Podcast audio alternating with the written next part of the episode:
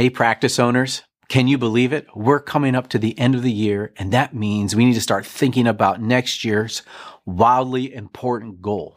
In this video and solo podcast, I'm going to show you how to set a big goal and what we call a wildly important goal and how to crush it.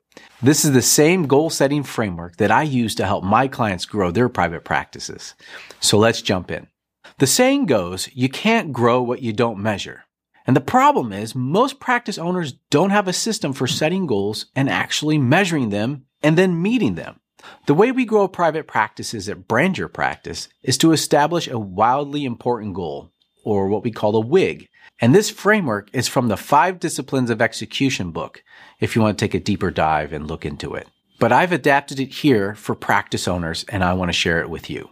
First, you need to establish a wildly important goal, like I said, a WIG, and it's made up of four parts. First, you need to ask, what do I want to significantly improve this year? And you'll probably want to narrow it down to these three areas around your practice marketing, operations, or revenue. Second, you want to define a starting line. Third, you want to define a finish line. And fourth, you want to define a deadline. So, for example, a revenue focused WIG could be to grow revenue from 150,000 to 300,000 by December 31st of the calendar year. So in this example, you have a starting line of 150,000, a finish line of 300,000, and a deadline of end of the calendar year. If you're making less than 300,000 a year, then your WIG will probably be revenue focused if you want to grow. For more established practices who are making 300,000 or more, you may want to be focusing on operations. Maybe you want to significantly improve operations as it relates to clinical reten- clinician retention. Maybe you're losing too many therapists. So you want to figure out a way to incentivize their salary and benefits and compensation and things like that. Or maybe focusing on creating a workplace culture that they want to stick around to enjoy. Or maybe another operations focused way could be to move your clinicians over to uh, employee status. So from a contractor, a 1099 contractor, over to a W 2 uh, employee because of labor laws. Another operations WIG could be develop a streamlined intake system where you are able to respond to new client requests and book their appointments within 24 hours. Or maybe you need to create a goal around having your team write their clinical notes and charge their clients or submit insurance claims within seven days. Well, let's say you want to significantly improve your practice as it relates to marketing. So that might look like creating a sales funnel for your practice that involves a new website, videos, a lead generating PDF to capture email addresses, and if this is the case for you and you want some more resources on this, be sure to go to my website and check out the Marketing for Therapists Ultimate Guide. It's a free step by step guide and how you can grow your practice through these marketing techniques.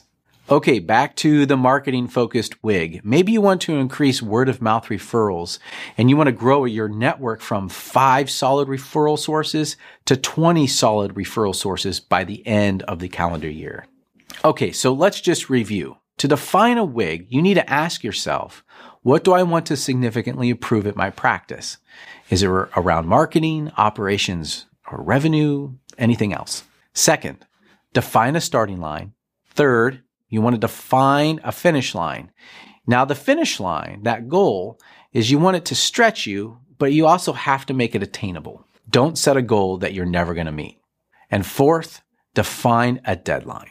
After you define your WIG, now you need to support it by creating three economic objectives. These are smaller time based objectives that will support your wildly important goal. So for example, let's take the WIG that we talked about at the beginning. And the WIG was to grow revenue from 150,000 to 300,000 by December 31st of the calendar year. Some strategic economic objectives could be start running Google ads by the end of Q1. Another one could be to identify and develop five referral sources by Q2 who are referring to you two clients per month. Another objective could be get 15 Google reviews for your Google business profile by the end of the first quarter. Another one could be hire clinician by the end of Q3 or eliminate low reimbursement insurance contracts by the end of Q2 or maybe transition to private pay by the end of Q4.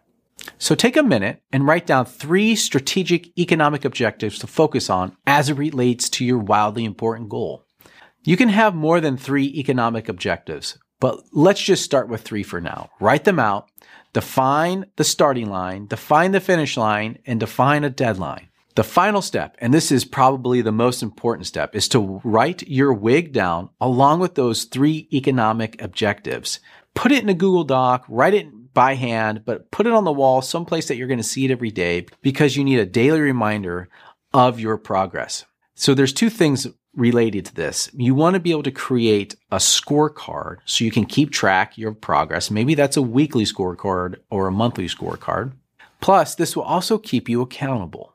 So if you have a mastermind that you're a part of or a group of other practice owners or anybody, tell them about your goals so they can help you keep accountable. Because if you are able to put in a rhythm of, of accountability and measuring your progress, usually with a scorecard, the greater likelihood that you're going to be able to accomplish those goals. And before I let you go, I want to let you know about two resources that you can take advantage of today. If you're looking to start your own private practice, or if you need some extra support in marketing your private practice, I have two massive ultimate guides, one on how to start your practice and another one on how to market your private practice. They are step by step guides that you can find on my website. They're free. All you have to do is go to brandyourpractice.com and look for the free resource tab and click on the blog link. There you'll be able to find both of those resources for you. And they have free step by step guides to launch your private practice and how to market your private practice so you can get more clients in your doors. Thanks for joining me on today's episode. Please subscribe and share this podcast. And I'll see you on the next time on the Brand Your Practice podcast.